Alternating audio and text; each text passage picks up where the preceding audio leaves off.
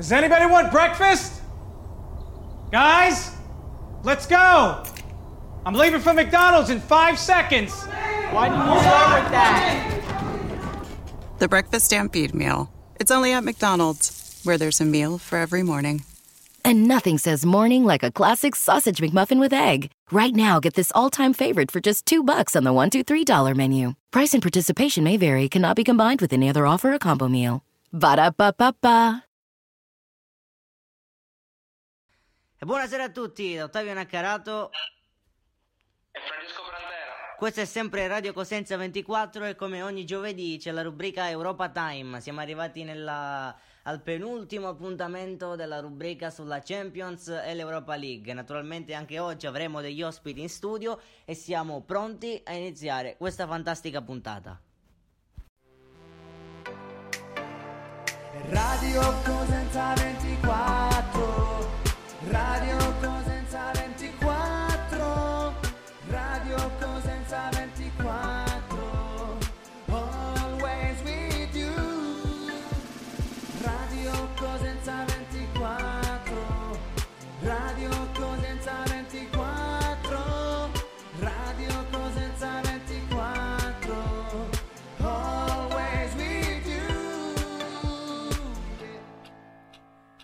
Siete connessi su Radio Cosenza 24.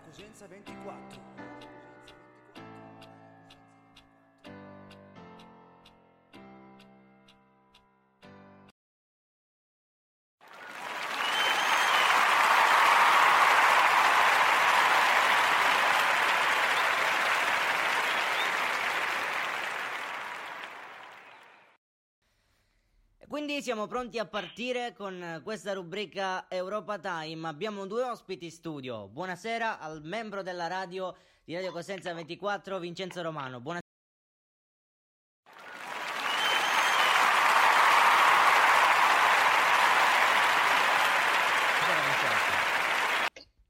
Buonasera a te Ottavio, buonasera Francesco e buonasera a tutti i nostri radioascoltatori. E con noi c'è anche il primo ospite di questa puntata, Carlo Chiellino. Buonasera Carlo.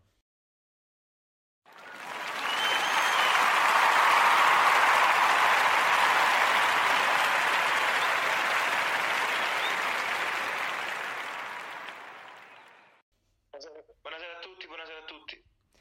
Ebbene, oggi, eh, dopo aver affrontato nelle puntate scorse vari temi caldi, ovvero le ultime 10 finali di Europa League, quelle di Champions e aver parlato della Champions eh, attuale, adesso facciamo sempre un salto indietro e parliamo delle migliori finali di Champions ed Europa League. E allora io parto subito da quella del 1998-1999, la finale tra Manchester United e Bayern Monaco. Il punteggio ho visto trionfare i Red Devils per 2-1 nella partita disputata al Camp Nou in Spagna, nell'attuale stadio del, del Barcellona. La partita è stata molto noiosa all'inizio, caratterizzata dalla rete di Basler al minuto 6, però durante il corso della gara il Manchester United non ha mai impensierito il Bayern Monaco, fino ad arrivare al eh, minuto 91 quando Sheringham segna la rete del pari e Solskjaer, l'attuale tecnico del Manchester United, segna la rete decisiva. Naturalmente è una partita che eh,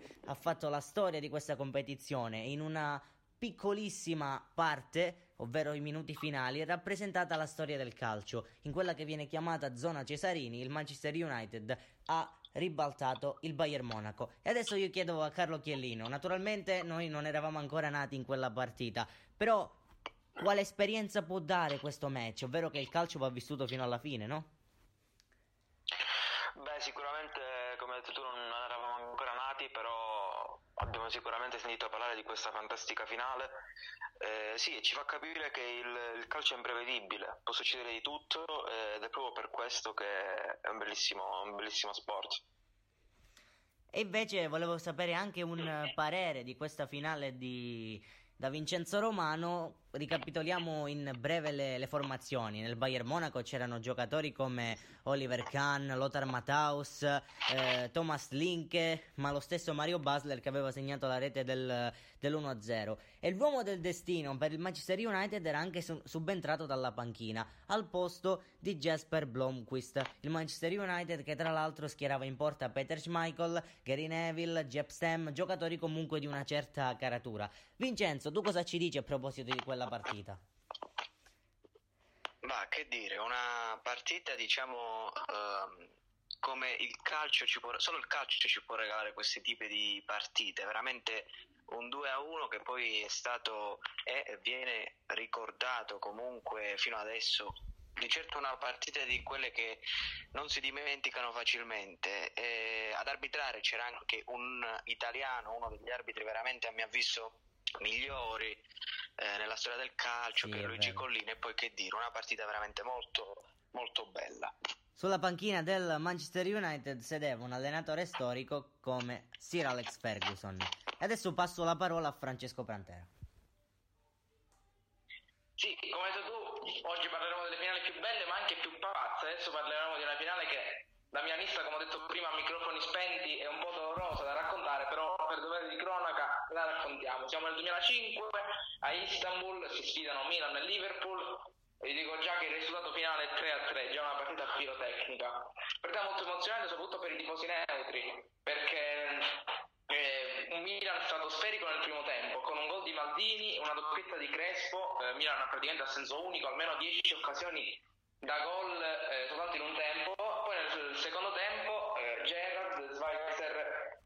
Xavi Alonso che sbaglia il rigore, lo para Dida, ma sulla ribattuta lui ha detto che quelli- quello è stato il secondo più lungo della sua vita, perché comunque si è visto sfumare eh, il sogno di pareggiarla, corre in una maniera clamorosa e la pareggia sulla ribattuta.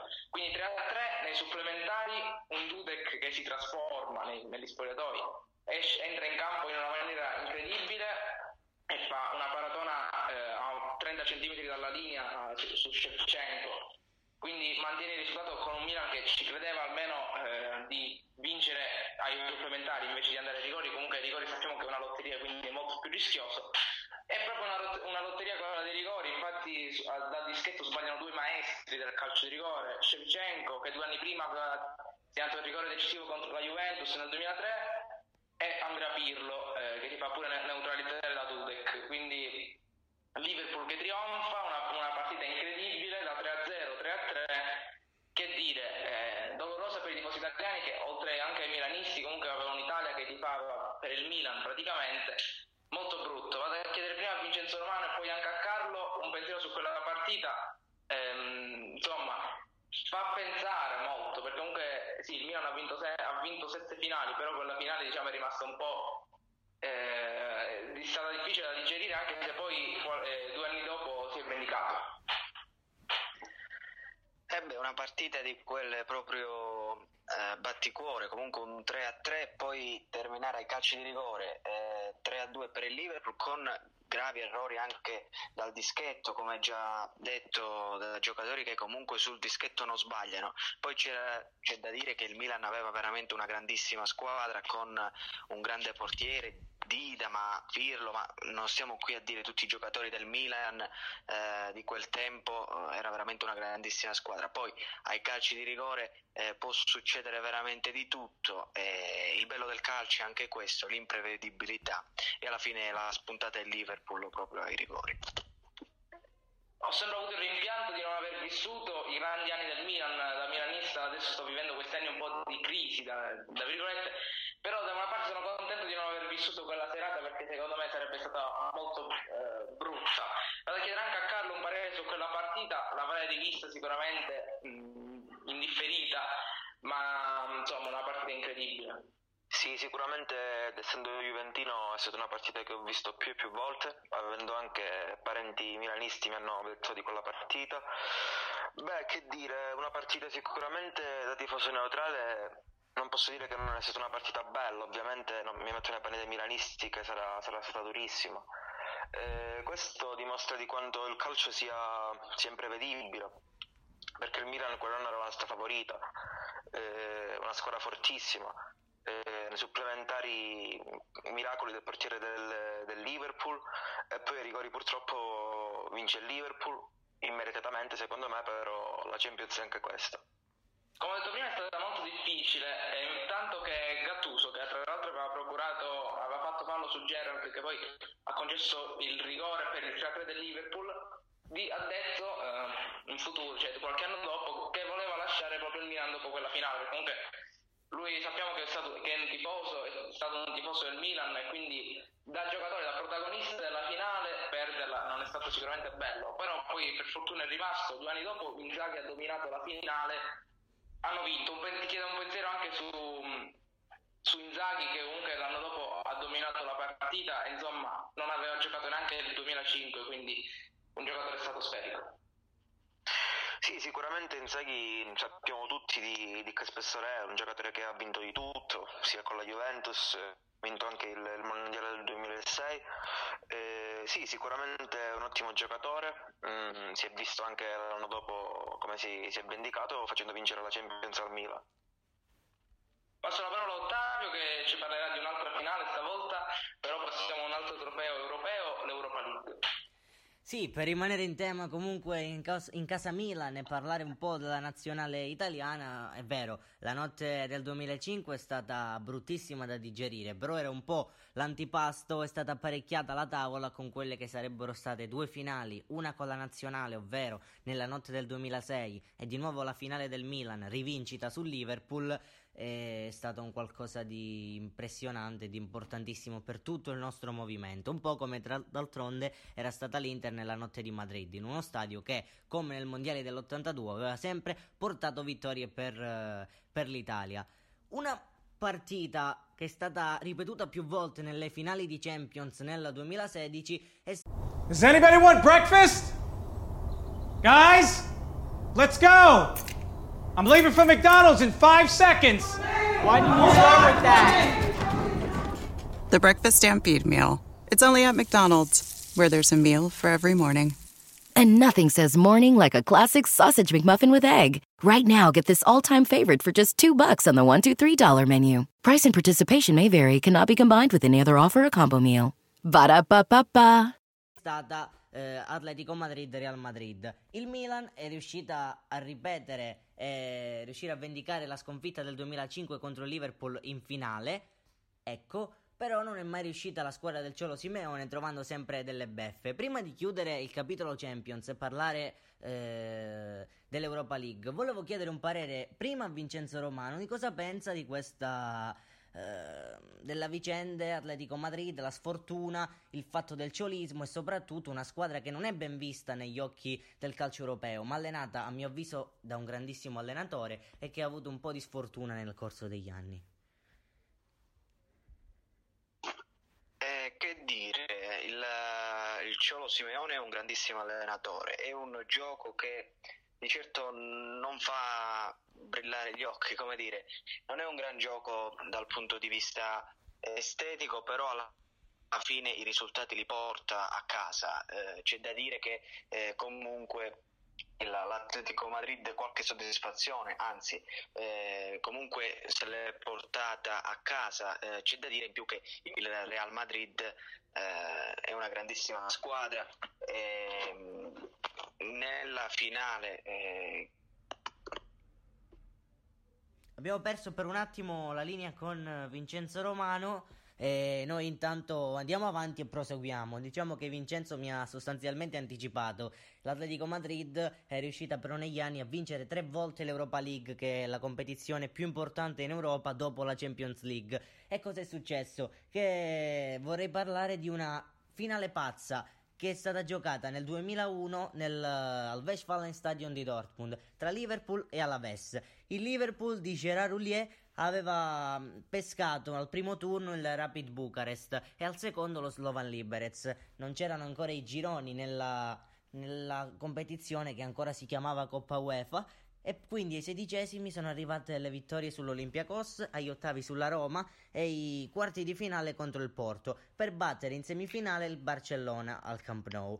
Mentre invece l'Alaves di José Manuel Snai ha iniziato il cammino europeo contro il Gaziantepspor, una squadra turca, per poi battere i norvegesi dell'Ilstrom, un'altra squadra norvegese come il Rosenburg, e battere agli ottavi l'Inter. Dopo che la partita di San Siro era finita per eh, 2-0 per i nerazzurri, alla fine è stata ribaltata dai giocatori baschi. Ai quarti di finale c'è stata la sfida vinta contro il Rayo Vallecano e in semifinale contro il Kaiserslautern.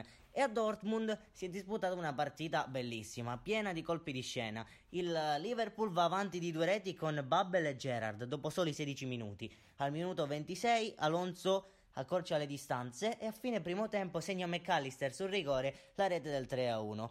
Poi è arrivata al minuto 47 e minuto 49 della ripresa la doppietta di Moreno che riapre e pareggia la partita.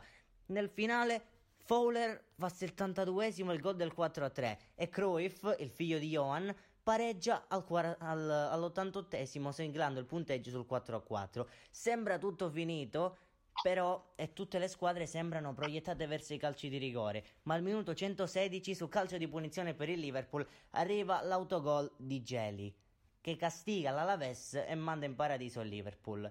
In quella partita c'erano vari giocatori importanti, appunto come Gray McAllister, Steven Gerrard ancora a inizio carriera. Qui parliamo del 2001, quindi un giocatore ancora molto giovane. Quella partita è stata fantastica e ha rappresentato un po' quello che negli anni si è, si è dimostrata la Coppa UEFA. Carlo, che ricordi hai di quella finale, specialmente se l'hai vista negli anni, e per te cos'è l'Europa League?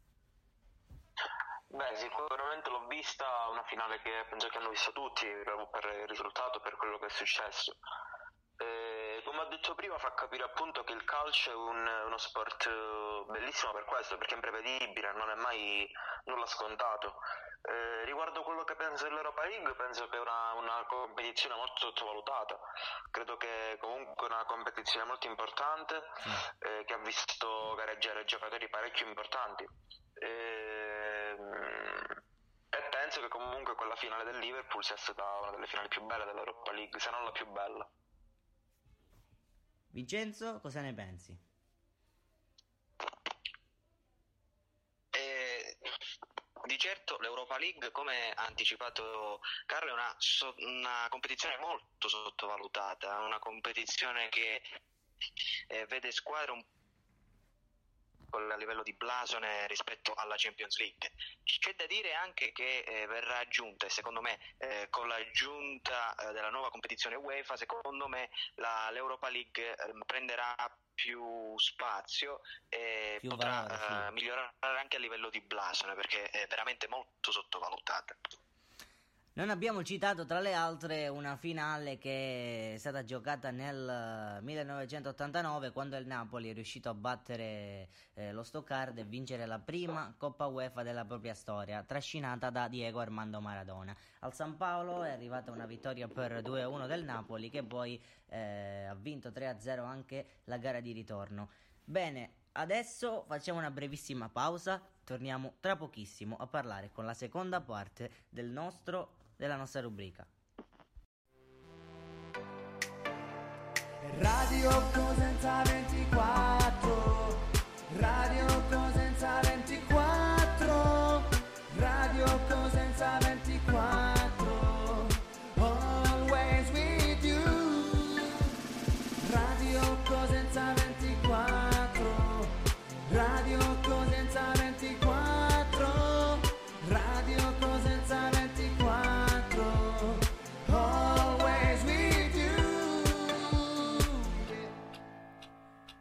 Siete connessi su Radio Cosenza 24. Radio Cosenza 24.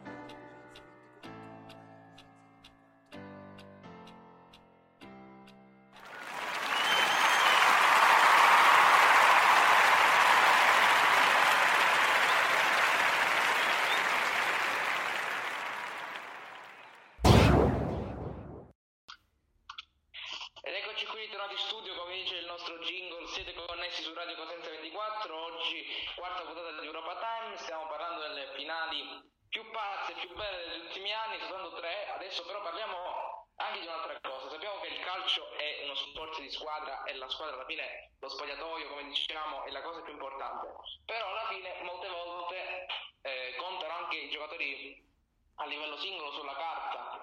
Adesso andiamo a nominare un po' quei giocatori che sono stati più incisivi negli ultimi anni, giocatori che hanno vinto molte Champions, ad esempio eh, uno dei portieri che ha vinto tante Champions, Casillas, che ha avuto anche eh, l'emozione di vincere il mondiale con la Spagna e tanti altri trofei. Eh, Casillas, Dani Alves che è nominato diciamo, il terzino della Champions, ne ha vinto altrettante, eh, ne ha vinto altrettante, Sergio Ramos che ha vinto 4 Champions con il Real Madrid, di cui 3 di seguito, eh, Cristiano Ronaldo che ne ha vinte 4 con il Real Madrid, e 3 di seguito e una con il Manchester United, eh, lo stesso Leo Messi che ha vinto, che è accompagnato anche da 5 palloni d'oro come Cristiano Ronaldo, eh, si contengono questo primato, ma mh, comunque anche loro hanno vinto tante Champions. Un altro giocatore non tanto contemporaneo, comunque ha smesso di giocare, è Paolo Maldini, che ne ha vinte più di una con il Milan, ehm, anche eh, eh, Xavi e Iniesta sono giocatori che ne hanno vinte eh, numerose con Barcellona, eh, con Barcellona. Passo la parola anche ad Ottavio perché oltre a questi giocatori che diciamo si possono considerare eh, contemporanei, ci sono anche molti giocatori che ne- negli anni passati, magari negli anni 70 e 60, hanno emozionato il calcio europeo. Allora, allora, grazie Francesco per la linea. Con eh, i pochi giocatori che possono vantare almeno 4 vittorie della Champions League sono del Real Madrid, José Ito ed Enrique Mateos, José Santamaria, Sammy Lee del Liverpool, Phil Neal del Liverpool, Clarence Sedorf divise tra Ajax, Real Madrid e Milan e poi come hai già citato ci sono i vari Andres Iniesta, Lionel Messi, Gerard Piquet e Xavi. 5 vittorie della Champions sono solo sono ancora di meno i giocatori che possono vantarlo, questo primato. Juan Alonso dell'Arpe con il Real Madrid, il mitico Alfredo Di Stefano sempre con il Real Madrid, Rafael Leishmes con il Real Madrid, Marquitos sempre con il Real Madrid, come Hector Rayal e Juan Santisteban. Alessandro Costacurta e Paolo Maldini sono gli unici italiani ad aver vinto 5 Champions League. Aver vinto se- ad aver vinto 6 Champions League ce n'è solo uno nella storia, Francisco Cento. Indovinate un po' con che squadra? Il Real Madrid. Non era difficilissimo. Adesso io chiedo comunque a Vincenzo prima e a Carlo poi, quali sono i giocatori che, a parte Cristiano Ronaldo, Messi e gli ultimi eh, delle generazioni passate, quali sono stati quelli che vi hanno colpito di più in questa classifica oppure che vi piaceva rivedere nei video e nei replay? Ma eh, come dicevo prima, il Real Madrid è una squadra veramente Does anybody want breakfast? Guys, let's go! I'm leaving for McDonald's in five seconds. Why didn't you start with that? The Breakfast Stampede Meal. It's only at McDonald's, where there's a meal for every morning. And nothing says morning like a classic sausage McMuffin with egg. Right now, get this all-time favorite for just two bucks on the one, two, three dollar menu. Price and participation may vary. Cannot be combined with any other offer or combo meal. Ba da ba ba ba. eh, eccezionale negli anni, ultimamente eh, è andata a decadere, c'è bisogno comunque di una nuova, nuova era di giovani, di nuovi giocatori. Ehm, come giocatori che vado onestamente a rivedere, eh, un giocatore che mi piace molto, eh, anzi ormai è da tanto che non gioca più Luis Figo, un grandissimo giocatore, poi ne hai nominati tanti che hanno vinto eh, Champions League, eh, lo stesso Ike Castiglias, veramente un grandissimo portiere. Carlo? Beh, sono tanti i giocatori che, che mi, mi hanno impressionato. Eh, se devo dire i nomi, direi sicuramente Beckham, grandissimo giocatore, Sì. mi ha fatto appassionare. eh, Ramos, sicuramente.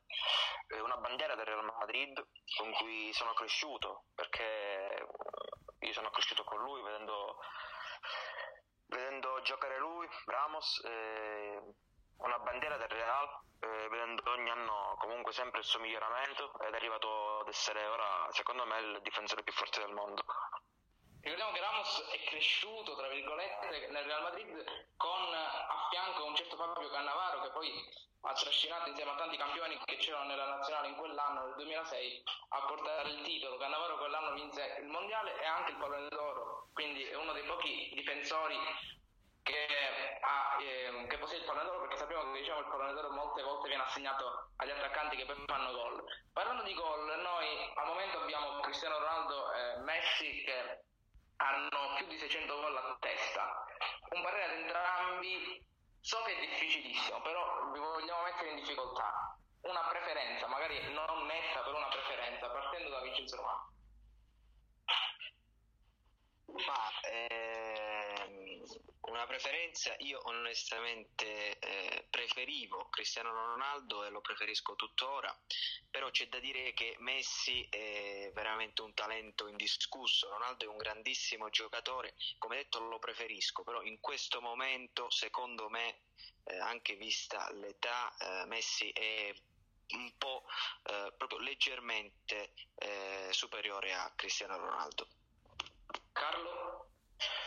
Invece da Juventino eh, ho sempre amato Messi eh, e tuttora comunque preferisco Messi, non eh, per, per qualcosa, perché io penso che Ronaldo sia, sia più completo di Messi, però Messi è proprio il calcio, nel senso del calcio, Ronaldo completezza e penso che è più completo di Messi. Io se dovrei fare una squadra eh, sicuramente prendere Ronaldo nella mia squadra, però Messi è il calcio, quando prende palla Messi è un altro, è un altro pianeta rispetto a Ronaldo.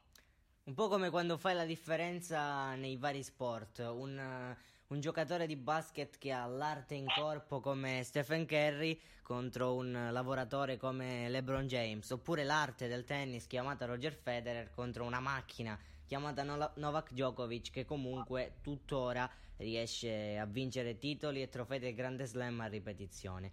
Volevo anche ripetere un po' eh, le squadre che sono più titolate nel corso della Champions. Il Real Madrid l'ha vinta 13 volte, in questa speciale classifica vediamo al secondo posto una, gara, una squadra italiana. 7 volte l'ha vinta il Milan con 11 finali giocate in tutto e 4 perse. E in ordine con 6 troviamo il Liverpool, 5 il Bayern Monaco e il Barcellona, 4 l'Ajax, 3 l'Inter e il Manchester United, a 2 Benfica, Juventus, Nottingham Forest e Porto. Nella classifica per nazioni in Champions League come vittorie vari premi, l'Italia è terza solo a Spagna e Inghilterra.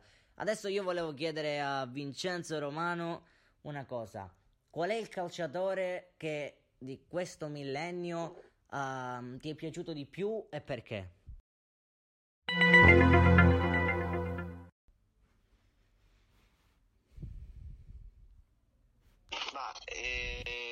Questo millennio ultimamente io eh, azzarderei la risposta e dico che comunque i nuovi talenti della Real e del Barcellona, i nuovi classe 2000 possono essere veramente eh, dei giocatori eh, eccezionali che possono arrivare a livello di Messi e Ronaldo. Sto parlando di Rodrigo e Ansu Fati. Quindi, secondo me, loro due, i nuovi giocatori del nuovo millennio, possono fare veramente tanto.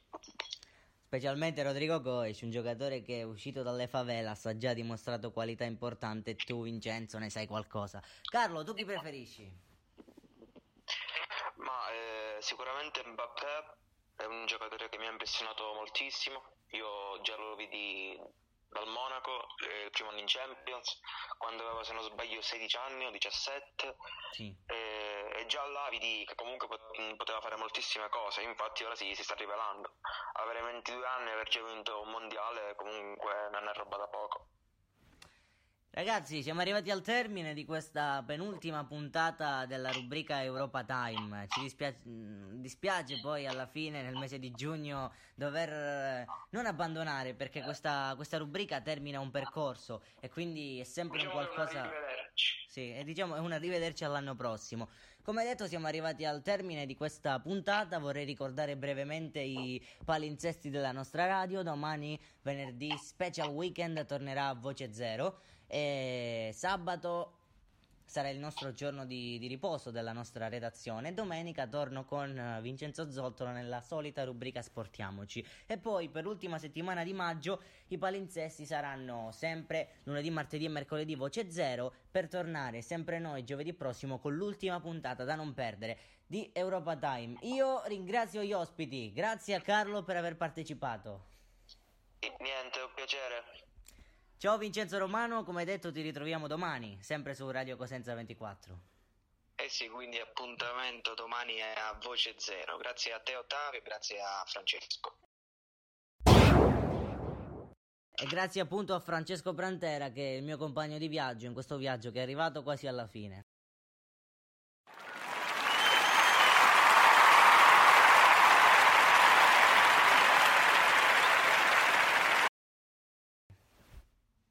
Grazie a te Ottavio, è stato un piacere essere al tuo fianco in questa conduzione. E alla prossima settimana con Europa Time.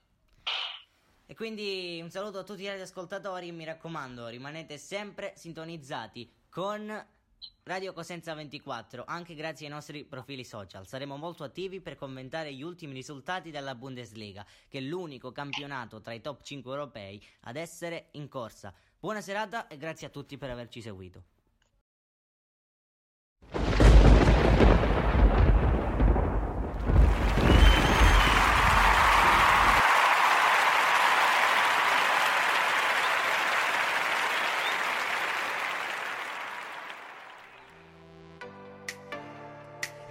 Radio Cosenza 24